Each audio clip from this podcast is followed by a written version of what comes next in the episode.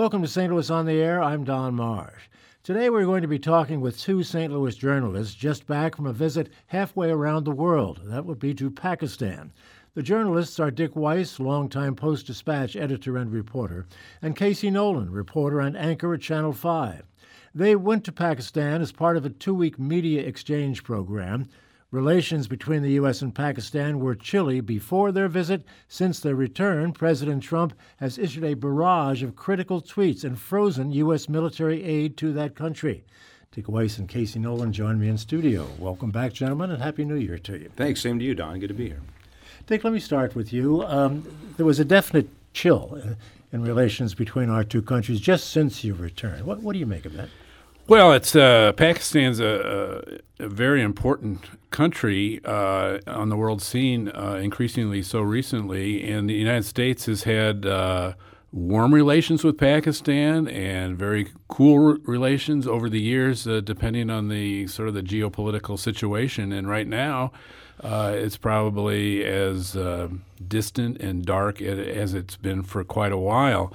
Uh, we need Pakistan because uh, it is a uh, um, a check uh, gives us access to uh, East Asia militarily. but at the same time, we're concerned about how much they're doing about the terrorist situation, and um, so that, hence the sanctions that that have have occurred. And um, uh, Pakistan is coming increasingly under the influence of China.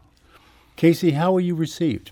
Very well. Hmm. Uh, kind of uh, almost like celebrities in some parts because people wanted to stop and take selfies with us. We went to uh, went to a mall, and, and, there are different kinds of malls. Uh, Dick and I went uh, shopping in our free time in some places that were you know had a little you know rubble around our feet, and then other places were nice indoor malls five times the size of the Galleria. Uh, and I we, we went to the food court in the Galleria type mall once, and a, a man came up to me and said, "Where are you from?" Mm-hmm. I said, "The United States." He said, "Are, are you Muslim?" I said, "No." He's like, "Why are you here?" Uh, and then proceeded to get some selfies w- with me and find me on Facebook and. Uh, we've messaged a few times since. A total stranger who was just interested in meeting an American and, and welcomed us uh, w- very warmly. And I, I, think Dick would agree. Uh, we were extremely, they're very hospitable. Everywhere we went, yes, we were warmly yeah. welcomed. There are just not very many Americans who go. Uh, uh, the State Department discour- discourages tourism um, at this point. Uh, it's not considered uh, safe. Uh, many of the people at the at the embassy uh, and at the consulate in Karachi, uh, they do not get to have their dependents with them, their their wives and children. it's considered unsafe. Well, what kind of security do you have? Well, when we went there, we had a uh, we were taken around in, in a van um, and with a, a, security guard literally riding shotgun. And uh, when we would be, be taken to a journalism organization or a uh, uh another agency, uh, those buildings would be uh, highly secure.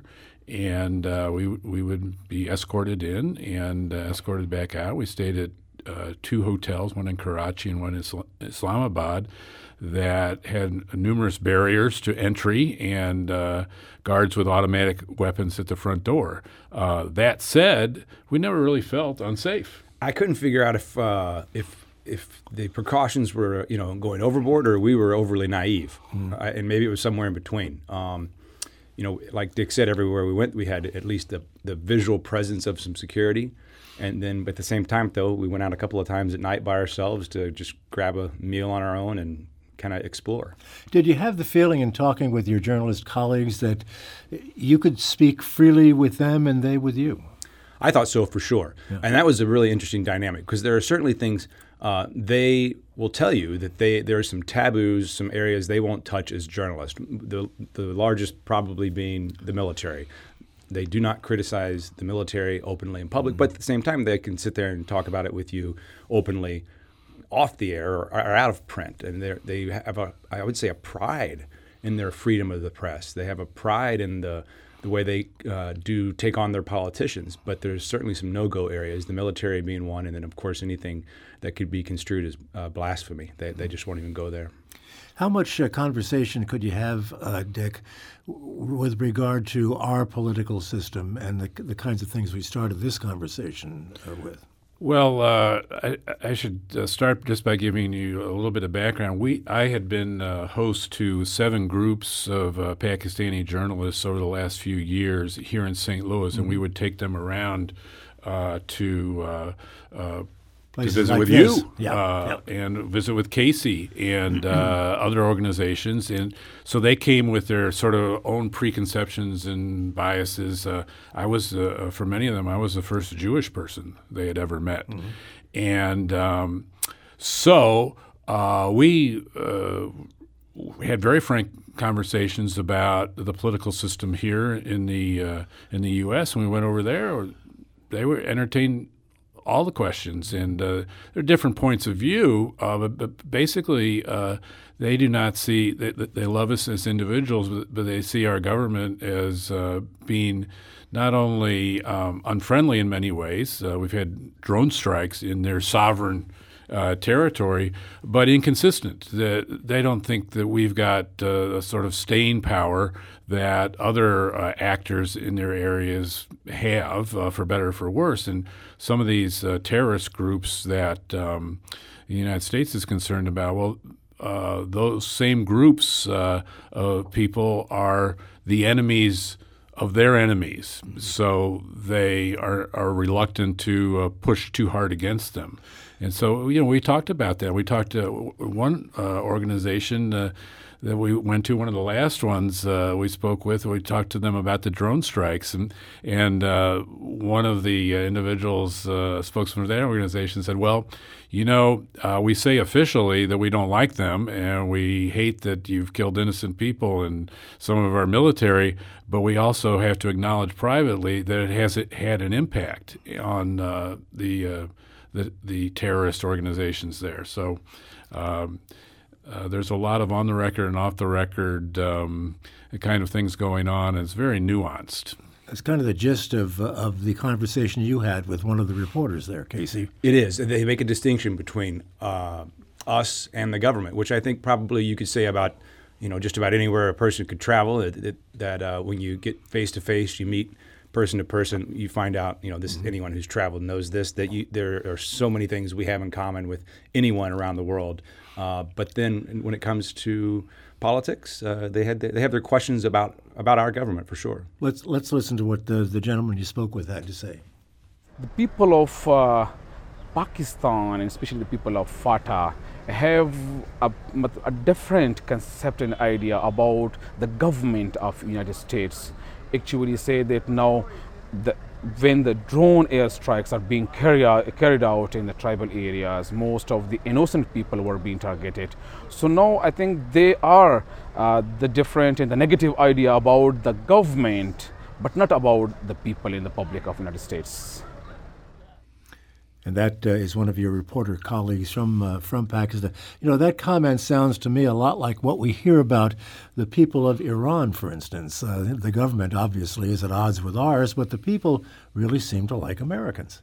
And uh, the ones that I've been fortunate to meet traveling, I really like them. You know, we're all just people, right? I mean, uh, but that that was Wally. That was Wally Khan Shinwari that we just heard from there. And boy, talking to him gives you some perspective on what we do here in the U.S. You know, he uh, is in the FATA region, the, the, the tribal region, the, the area where the drone strikes are happening. Um, and he is risking his life uh, on a daily basis to be a reporter. He's been kidnapped several times. His family, he said, his family, his children are asking him, please give this up. Why are you doing this? And he says he wants to be the voice of the people who, in his mind, you know, it's not the, he, he believes the, the people causing trouble in that area are coming over from Afghanistan, and he wants to be the voice for the people that he grew up with and the people he knows as his neighbors to, to let people like us know that they're not all terrorists, is in his words. Um, but uh, you know, and when we were when I was talking to him, then we were we were standing. Uh, Dick may remember the number, but we were by the memorial for killed journalists mm-hmm. right. slain in the line of duty, and it was dozens in the last couple of decades. So that was just a completely yes, different uh, perspective. Fifteen journalists have been killed in that area, and um, so you you put your life at risk. Here in the United States, journalists are under attack and called the enemy of the people, but that's not nearly what uh, those journalists are facing over there. Dick, do you have the feeling that uh, they understand our concerns, though, about safe haven? I mean, after all, Osama bin Laden uh, was was 30, Exactly. miles, 30 Yeah, miles right. from where we were Exactly. staying. in our Yes, hotel. sure. uh, you know, right under the nose of their, you know, their military, military, sure. area, and uh, they get it, but uh, they have their own uh, concerns. They are surrounded uh, by um, what shall we say, unstable uh, areas, and uh, so their their immediate concern, of course, uh, just like uh, ours is, is their their own safety, their own security, and they make the alliances uh, as they see fit. That's a first priority, and they don't uh, necessarily align uh, as much with uh, the vision that the United States would have for the world as uh, as they do with uh, well, they've got India to the south, which is uh, very problematic for them, and they've got a, a, a region that they've been fighting with India over for a long time called Kashmir, uh, where there are regularly uh, lives lost and terrorism incidents uh, occurring, and then they've got Afghanistan, which is totally an unstable state. and they've got this point nuclear weapons. and they got they got that too, and and uh, in the United States, uh, it's withdrawing um, support, uh, military and economic support, uh, it leaves a little bit of a vacuum, and so they turn to uh, anybody who will help them. Uh, Pakistan was undergoing brownouts uh, several hours at a time in their cities, no power, and the Chinese came and helped them fix that. So. That's they- what we the used to Chinese do. have more influence. Th- That's what we uh, used to do them. when when, when Yeah. countries needed that we, kind we of were told in infrastructure. no uncertain terms that we, at least in the opinion of a couple of folks we talked to at this particular think tank, who seem to have their, you know, have the pulse of the country, that we've been replaced by the Chinese when it comes to that sort of thing. The Chinese are in, dumping in billions of dollars and building out their infrastructure. Not only there, but Africa and other parts of the world Right, as and the Chinese aren't going to ask uh, impolite questions about how, how you're doing with your human rights issues, right? So you know, sort of no questions asked in terms of uh, their support, and it's all very uh, uh, strategic and. Uh, uh, it's how is it that we can keep this uh, country running uh, with a uh, so many uh, disparate uh, populations uh, that are difficult to keep under control? We'll talk more about human rights in a moment. I have to take a break. We'll do that now. Talking with local journalists uh, Dick Weiss and Casey Nolan just back back a couple of weeks now from a two-week visit to Pakistan. We're talking about the uh, that visit, and we'll continue the conversation in a moment. This is St. Louis on the Air on St. Louis Public Radio, 90.7 KWMU.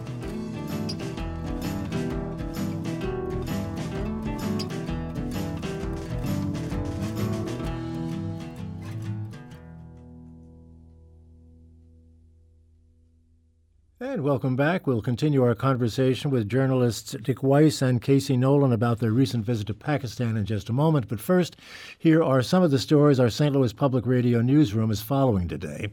Councilwoman Colleen Wasinger will not run for another term in the St. Louis County Council. Some of the candidates interested in taking her spot include former County Police Chief Tim Fitch. Missouri State Auditor Nicole Galloway is discussing the findings of her office's audit on the timeliness of tax refunds issued by the Missouri Department of Revenue. And Lieutenant Governor Mike Parsons says his office will continue to look into potential abuses at state veterans' homes. He initiated an investigation of the Missouri Veterans Home, which resulted in the firing of key administrators. Join St. Louis Public Radio this afternoon for local and regional news and throughout the day at our website at stlpublicradio.org. Now back to our discussion with Casey Nolan and Dick Weiss.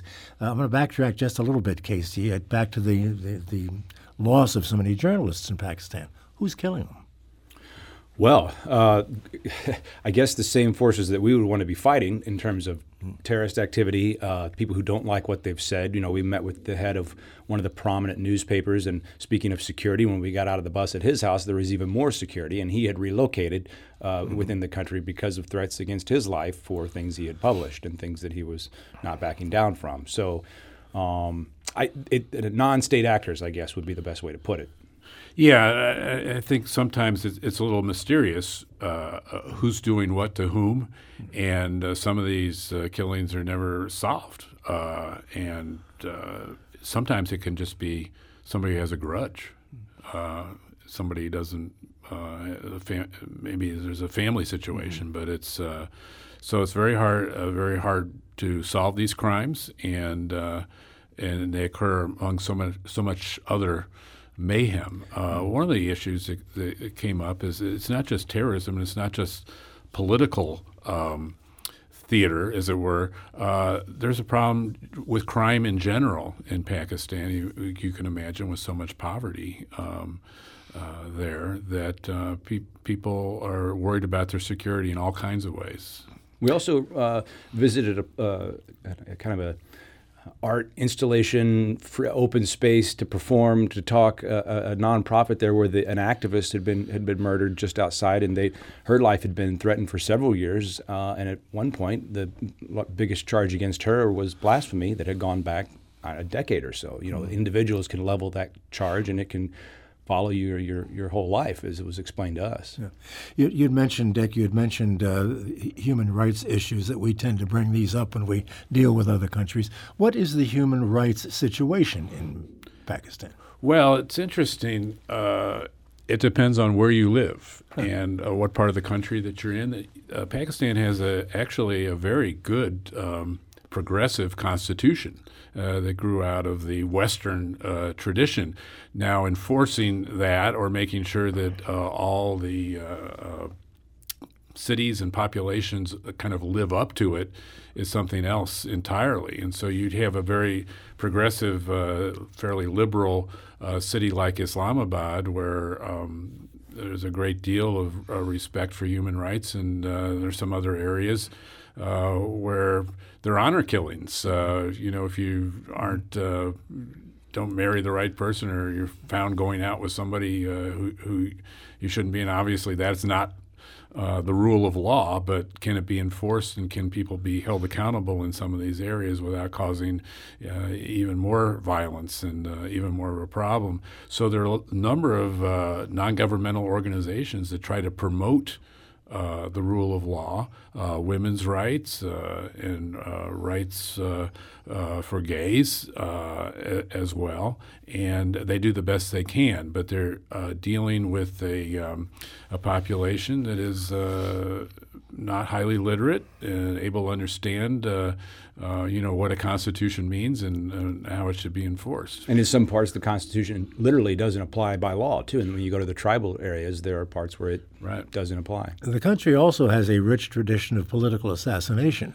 I mean, you don't have to go back too far well, to start finding examples. for sure. And the army, uh, if the government uh, steps out of line, the army and go go in and depose an elected prime minister. And there was uh, one uh, uh, not so long ago, uh, uh, Bhutto, who, Benazir Bhutto, who was uh, executed, and on a ruling by the court, a three to two ruling uh, by the court uh, that he should uh, be convicted of crimes, and that there was one one of those people making that decision who was sort of on the fence, going back and forth. And can you imagine executing a elected official on that kind of shaky uh, vote. You know, mm-hmm. it's um, that's uh, you know from our point of view kind of crazy. On the other hand, in 2002, uh, the gov- there was only state-run media. And then they opened it up, and now there are uh, hundreds, literally hundreds of journalism organizations uh, uh, that can uh, covered the news in all kinds of ways, and so that's a very healthy thing. Sure, uh, Casey, what uh, in, in, the conversations you had with people, fellow journalists, and the folks at the NGOs, what did they seem most interested in? What did they want to talk about? Well, Don, our president came up a lot, uh, to be honest with you. Um, and I think, you know, just like here, they wanted to know our tweets, uh, official statements. Uh, you know, and these are the questions we have here, regardless of how one feels about you know, politics or whether they support the president or not. I think oftentimes people wonder uh, you know, what do we make of these tweets? And they were certainly interested in that. I think that came up anytime. We had a lot of tea and biscuits and uh, and and an amazing hospitality around tables with folks. And and not too long after the tea was poured, Trump came up just about every time. Um, they also feel a little slighted, though, too, going back to that relationship between the U.S. and Pakistan, because they're, I don't know when the last sitting president has actually visited Pakistan, but our president, President Obama, will go to India, but not Pakistan, and it goes back and, mm-hmm. and back. And they, so they, they, they have this feeling that we have such a supposedly vital uh, relationship, but yet they feel like they are just not given the respect that, the, that they deserve publicly. Dick, given the communications uh, and the technology in today's world, I, I, I have to assume that they're fairly fairly sophisticated with regard to what they know about us. Yes, and that is, uh, and, and uh, particularly the, the journalists, uh, they are um, uh, pretty well educated and very hungry uh, for knowledge. And one of the great things about this uh, program that we were on, which was operated through the University of Oklahoma Gaylord School of Communications, and Joe Foote, who is the dean emeritus there uh, is that they have increasing opportunities to understand uh, the United States and under, understand good, uh, learn good journalism practices, and, and they are trying to uh, employ them in, in, their in their daily work. The thing that's a little scary, you know, from our point of view, is well, given the uh, difficulties in our re- current relationship with Pakistan, is are these programs uh, going to bite the dust? Hard to know. The other thing that was concerning for me, talking about these programs, we were talking to people who are training journalists there, and they said um, they used to always say when it comes to how uh, how journalists should function in society that we would look to the U.S. and they straight up said we don't say that anymore. Hmm. Well, that's discouraging. Yes, I'm sure that uh, that they could learn a lot from people like uh, you two gentlemen. What did you, could you, could we learn from them? Anything? Uh, well, speaking of being hungry, I think maybe we could use a little more uh, teeth in our journalism. I, I think they, they kind of held stood up and held us accountable and wanting to ans- answering some asking us some hard questions that sometimes we as local journalists think, well, we don't cover that. We're local, mm-hmm. and I, I, left there wondering why don't we? Why isn't there uh, more political analysis or holding our own state elected officials accountable at the local level. Uh, a lot of things we have to cover locally. You mentioned uh, the county council race that's going to mm-hmm. be coming up. I mean, we have our plate is full when it comes to things to cover here locally, but um, they certainly have a hunger uh, for national politics there that I think most local organizations in the U.S. don't. We, we leave it to the national news no. organizations to do that. What do you think, Dick? Yeah, I think the the we live at we're, we're in the Midwest. We're surrounded by you know more or less uh, friendly territory, and don't feel as connected with the rest of the world as uh, people in Pakistan do. I mean, they uh, are looking at what's going on all over the place, and we tend to be very, uh, in a way, provincial. Mm-hmm. and and what's going on in Pakistan is uh, really actually very important to us, and you know uh, your program um, is uh, is is great in the sense of uh, you get that, and you, you you will have us on the air to talk about it and and to uh, to make these points. But uh, a lot of uh, journalism is not um, internationally based, and w- and we suffer from that. We suffer from that provincialism yeah, people around the world know a lot more about us yeah, and what we do than we know about yeah. them. I've got a caller here. Our time is winding down, but Neil was good enough to give us a call. He has a question, I believe. Let's bring him in. He's calling from Creve Coeur. Go ahead, Neil. Yeah, hi. Uh, do you see uh, minorities there, like Hindus and Christians, like the Hindu women in saris, and are they treated well? And also, is Karachi and Lahore is that as liberal as Islamabad?